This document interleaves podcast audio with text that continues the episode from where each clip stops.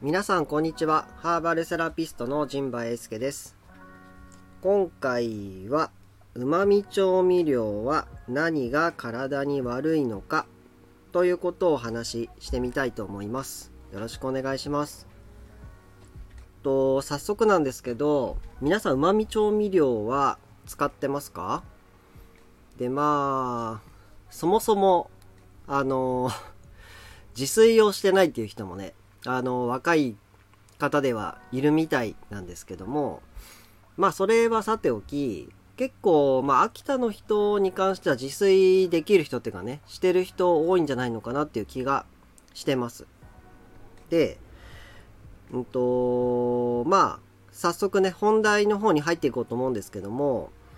僕自身ね、旨味調味料って使ってこなかったんですよ。で、旨味調味料っていうと、あのー、まあ代表的なね、商品名で言うと、味の素とか、あとはハイミーっていうね、まあこの2種類が有名な商品名かなと思うんですけども、うんと、なんか、体に悪いっていうイメージがあって、僕、今まで買ったことなかったんですよ。で、まあ、つまり使ったこともなかったんですね。で、ただ、うんと、まあ、食べてはいるわけですよ。その、加工食品には大体入ってますよね。あの、ポテトチップスとかさ。まあそういうのを見ても、その、裏の食品表示見ると、添加物のところに、うんと、なんだっけ、調味料、かっこアミノ酸などみたいな書いてるじゃないですか。あれがいわゆる旨味調味料なわけですよね。で、どうして僕は体に悪いイメージがあって使ってこなかったのかなっていうことを振り返ってみたんですよ。で、そもそも、なんでその味のも、あと、旨味調味料のね、問題を思ったかっていうと、あのー、料理研究家のリュウジさんっていう方がいて、で、その方は、あの、料理研究家なんですけど、あの、味の素を使うんですよ。で、それで、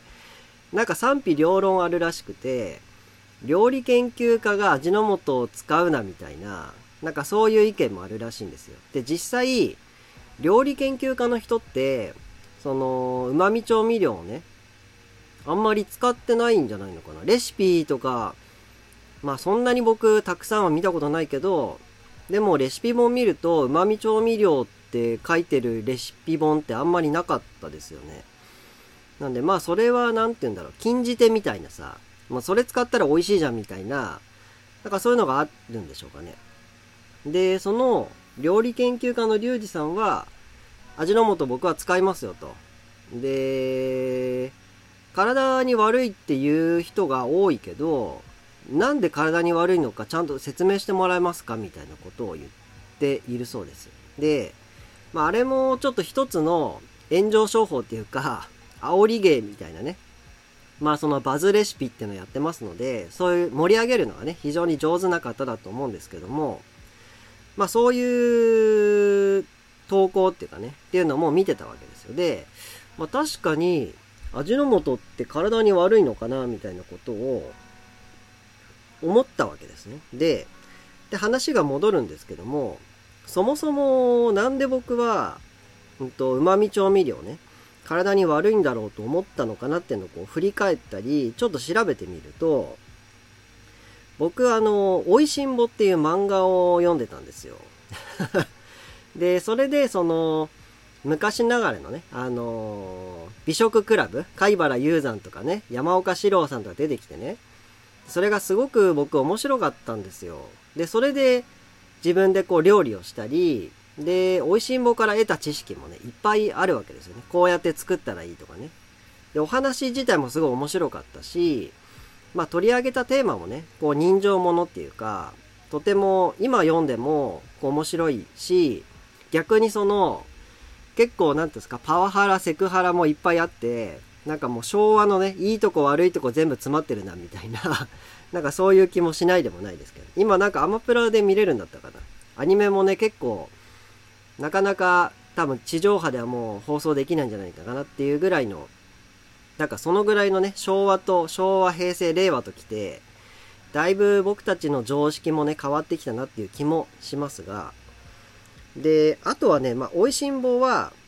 まあ、いいとこも悪いとこもあったし、とりあえずその食に関する、うんと、意識がとても高まってます。あとはね、うんと、粗食本ってのがあって、その粗食がいいんだみたいな、そういう本がね、結構あったんですよ。90年代ぐらいかな。で、これも僕、なんか興味があってやっぱ読んでたんですよね。で、まあ父が買って本に、本棚にあったっていうのもあったりとかして。で、まあ90年代、ちゃんと調べてないですけど、まあ90年代半ばぐらいからって、その、結構いろいろあったんですよね。その、うんと、ダイオキシンの問題とか、うんと、まあ環境問題ですか？環境問題のこととか、あとコンビニが台頭してきてるっていうのもあって、で、そのコンビニ食もいいのか悪いのかみたいなことがあって、うんと、まあ過渡期だったわけですね、外食産業の。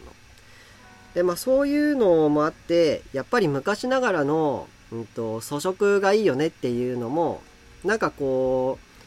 う、日本人の潜在意識にあったのかなわかんないけど。まあとりあえず本も売れてたわけですよ。で、まあ、いわゆるその当時の健康情報ですよね。90年代、まあバブルが崩壊して、90年代半ばぐらいから、まあ2000年代ですか？は、結構そういう健康情報がいろいろあったんですよね。その、なんだっけ、うんと、ワイドショーとかでもそうだし、あるある大辞典とかね、あとは、まあ朝市とかね、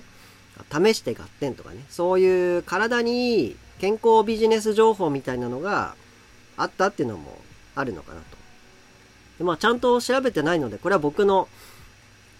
覚えてる簡易の話なんですけども、まあそんな感じです。で、で、そもそもですね、その、旨味調味料が体に悪いっていうことの発端は何だろうっていうのを Google で調べてみました。で、そしたら、1968年のアメリカにある、アメリカのどこだかわかんないですけどね。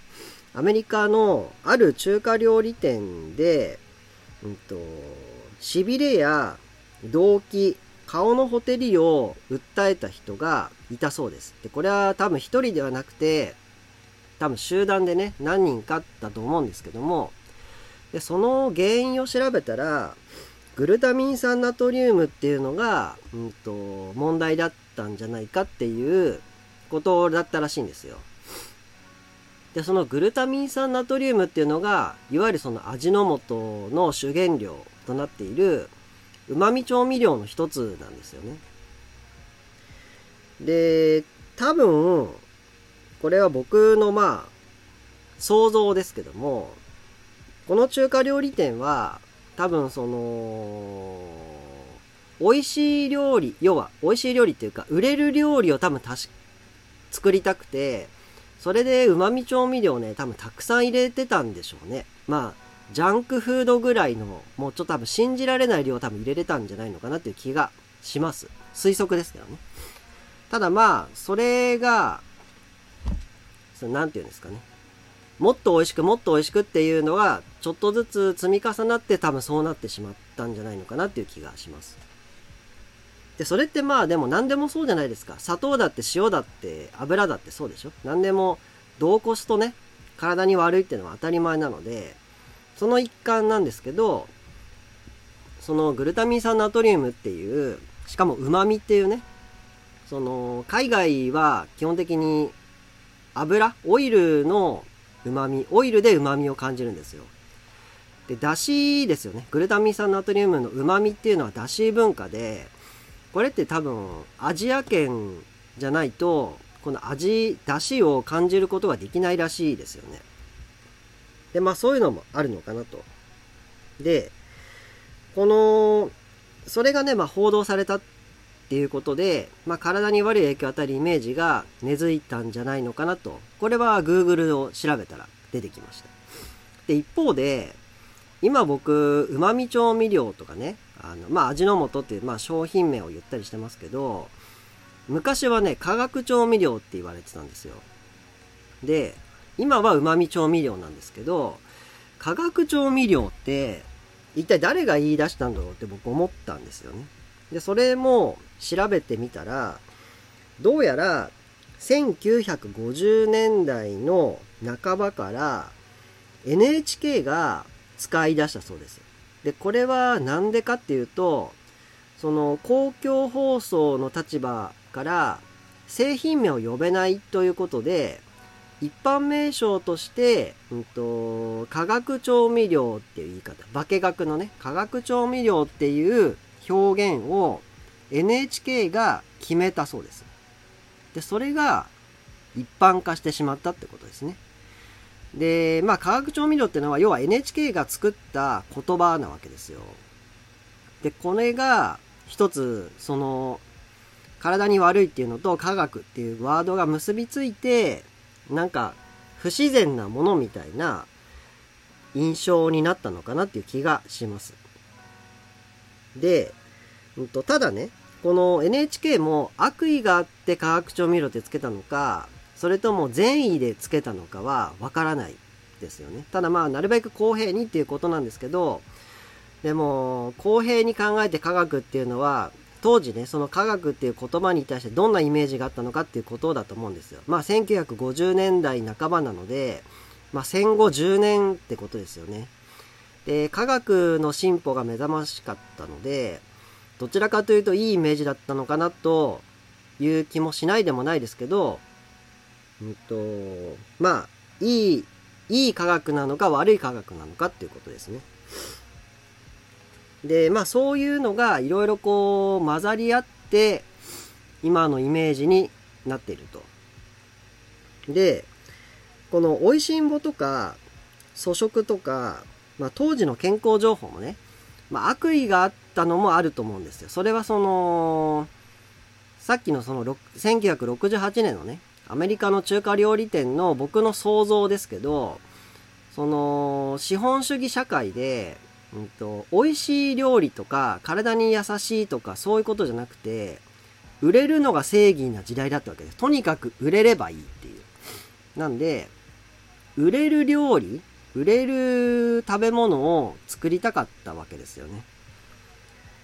なんで、それが過剰になりすぎて、うんと、食べ物なのに、うんと、えぐいね、もう、法律すれすれというか、明らかにこれはもう毒物だと健康に、えー、影響が、悪い影響があるっていうのもまかり通っていった企業もあったという、多分そういうね、時代背景もあったっていうことを、まあ、考慮するべきだと思うんですけども、ただまあ、その、まあいろいろね、こう、発行なのか腐敗なのかわかんないですけど、まあ、情報もね、いろいろ時代に合わせて変化していって、アップデートしていかなきゃいけないっていうことですね。で、まあ、話を戻しますけども、うんと、まあ、いい意味でね、捉えると、その、当時のね、健康情報も、と、なんでその、旨味調味、まあ、いわゆる化学調味料をね、その、いいものとして扱わなかったのかっていうと、うんと、劣悪なね、うんと、B 級、あるいは C 級の食材をその粉を使うことで、もう半分腐ってるって食べれないものが美味しく食べられるみたいな、それってどうなんだよみたいなね、ところがあったと思うんですよ。で、そういう意味でも、うんと、新鮮な野菜とかね、新鮮な果物みたいな、新鮮な食べ物をね、え、ー、と、ちゃんとあって、身の回りにあって、で、それを、うんと、ちゃんとね、自炊できれば、そういうものは別に使わなくてもいいだろうということだと思うんですよ。なんでまあわざわざ、うんと、化学調味料、旨味調味料を使わなくたって十分美味しいですよねっっていうのが多分あると思うんですよね。で、それがまあ炎上法症、炎上商法的な当時のね、感じでちょっと過激な言葉を使ったり、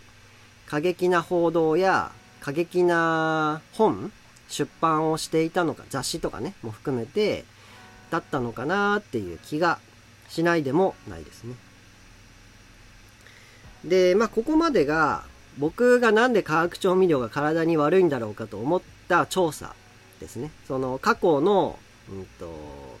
まあ、クロニクルっていうかね、時代をポンポンポンとちょっと軽く調べただけなんで間違ってるかもしれないんですけど、まあ大体こんな感じだろうと。で、改めてその旨味調味料っていうのを調べてみるとですね、で、まあそもそもリュウジさん、料理研究家のリュウジさんの主張が何なのかっていうことなんですけど、あの、実はね、あの、旨味調味料、まあ昔は化学調味料って呼ばれていた旨味調味料っていうのは、これ僕はね、発酵調味料っていう名前が正しいんじゃないのかなと思うんですよ。で、なぜかというと、あの、サトウキビを発酵させて作ってるんですって。味の素が。で、そこからグルタミン酸ナトリウムを抽出しているということで、確かに科学的なアプローチもしているんですけども、これはなんか、うん、発酵調味料が、うん、なんか正確なのかなっていう気がしますね、僕は。で、そうなるとですよ、全然化学調味料と発酵調味料ってなんかさ、別のもののイメージないですか？今聞くと。で、それで、まあ、今んとこパッと調べても、まあ体に悪そうな、うーん、まあエビデンスっていうかね、主張が僕には見当たらなかったので、じゃあ味の素使ってみようと思って、自分で買ってきたわけですよ、初めて。つい、今年に入ってからですね、味の素買ってきました。で、でね、実際に使ってみたんですけど、やっぱね、使うと美味しい。ただ、コツがあると。で、これはあのー、何でもそう、調味料なので、塩だって、うんと、納豆に大さじ1の塩入れたりさ、納豆に大さじ1の砂糖入れたりしたらさ、そりゃ体に悪いし美味しくないじゃないですか。だからまあ、容量、用法があるってことですよね。美味しく食べられる使い方があると。で、うんと、まあ料理にもよるんですけど、まあ大体2、3人前の何か肉じゃがでも、なんかその、野菜炒めでも、うんと、何ですかね。なんか、まあ何か煮物でもね、こう作るとしても、もうね、耳かき1杯分ぐらいでいいんじゃないのかなっていう気がします。で、僕はね、初めて使った時は、ちょっと塩胡椒ぐらいの感じで振ってみたんですけど、すごいね、味が濃くて、その、スナック菓子の味したんですよね。あ、これなんか、スナック菓子で食べたことある味だみたいな。でも、その味から抜け出せないんですよね。口っていうか舌が。なんでもうこれ全部、味の素の味になっちゃうなと思っちゃって、で、やっぱ人間の舌ってわかるんですよね。で、それでね、量を調整しまして、えっと、耳かき、多くても耳かき1杯分ぐらい。で、なんなら僕はどっちかっていうと薄味なんで、なんか、味の素ってさ、なんか顆粒状になってるんですよ。粒、小さい粒々がいっぱいあるんですけど、10粒ぐらい。もう細かいね、砂粒みたいな、あれね、10粒ぐらいでね、十分ね、味が僕はします。で、これはまあほんと人による、味覚ってね、人によるので。で、味の素をね、上手に使うと、塩も抑えられるんですってね。それは、その、出汁をね、上手に使うと、減塩とかね、うんと、糖質を下げられるみたいな、お砂糖ね、白砂糖とかも少なくていいみたいなこともまあ、ありましたけど、まあそういうわけで、あの、本当にね、本当にちょっと、ほんと一つまみぐらい、手でつまむなら一つまみぐらい。で今、僕はなんか味の素って瓶のイメージあったんですけど、今はなんか紙パッケージの味の素になっていて、本当に端っこをちょこっとだけ切って、本当まあ10粒入るかな入らない、10粒出すの結構大変なんですよ、あれ。なんでほんとちょっとず、ちょっと振るぐらいで、あとはもういつも通りの味付けに、ほんと5粒10粒ぐらい入れれば、もう十分美味しくなりました。で、ちなみに、僕はあの、うんとね、いつもの料理に、うんと、ちょっと振ってやってみたんですけど、結構美味しかったのが、うんと、ごぼうのきんぴらですね。うんと、ごぼうと人参をうんと、さ、細切り？細切りにして、で、それでホットクックを使って、僕あの、きんぴらを作ってるんですけど、それ、普通の旨味調味料使わないきんぴらは、まあ、なんて言うんだろう。そんなに美味しくなかったんですよ。なんならその、まあ、変な話、ちょっと肉とか、油、油揚げとか、うんと、さつま揚げとかね。なんかそういう練り物、ちくわとかさ、なんかそういうものを入れれば美味しくなる感じがするんですけど、でも、あれに、あれに旨味調味料入ってるからね。なんで、うんと、きんぴらごぼうに旨味調味料ね、いつも作ってるレシピに、ほんと5粒、10粒ぐらい入れるだけで、めちゃめちゃご飯が進むくになるんですよね。ほんと、すごい大発見でした、僕は。それで、うんと、まあ僕のこの旨味調味料のね、提案というか活用法としては、野菜をね、美味しく食べられるようになるんですよ。で、僕、あの若い頃から玄米菜食したりとか、その、まあ、美味しんぼとかね、粗食を読んでた影響もあって、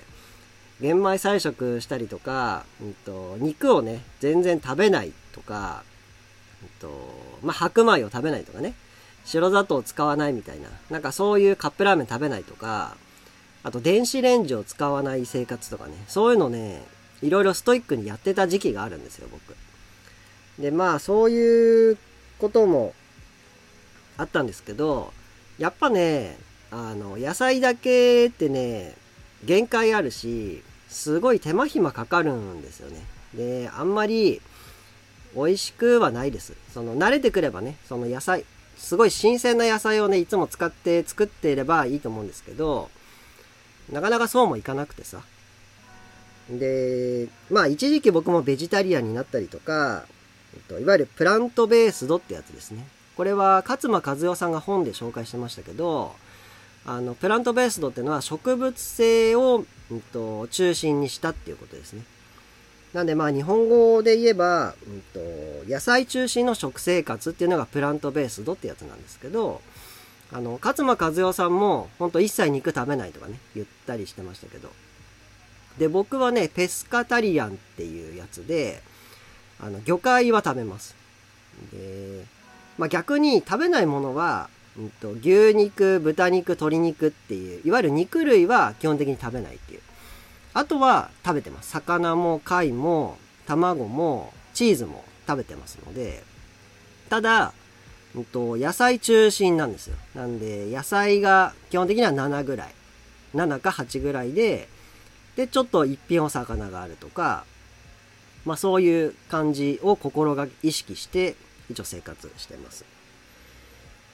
でね、この旨味調味料は、うんと、動物性食材、あるいは加工食品にはいらないと思います。あの、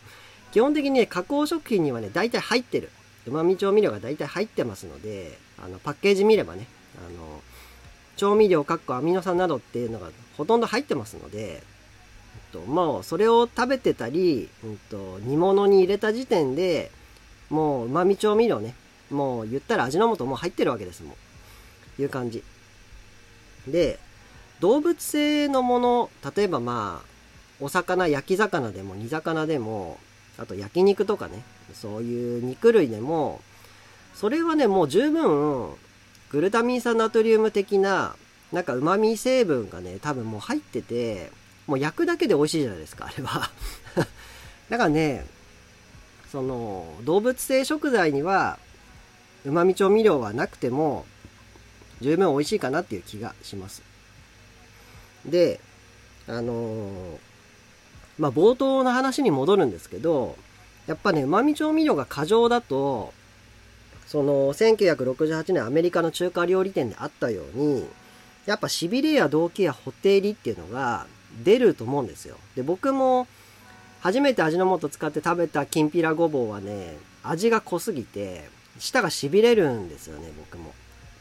なんでその気持ちはすごくわかるので、まあ何事も、うんと、使い方とか量ですね。なのかなっていう気がします。なんで、まあ、ね、タバコだってお酒だって、うんと、そうだし、お醤油だって1リットル飲んだら死んじゃうでしょ？まあ、それと同じ感じで、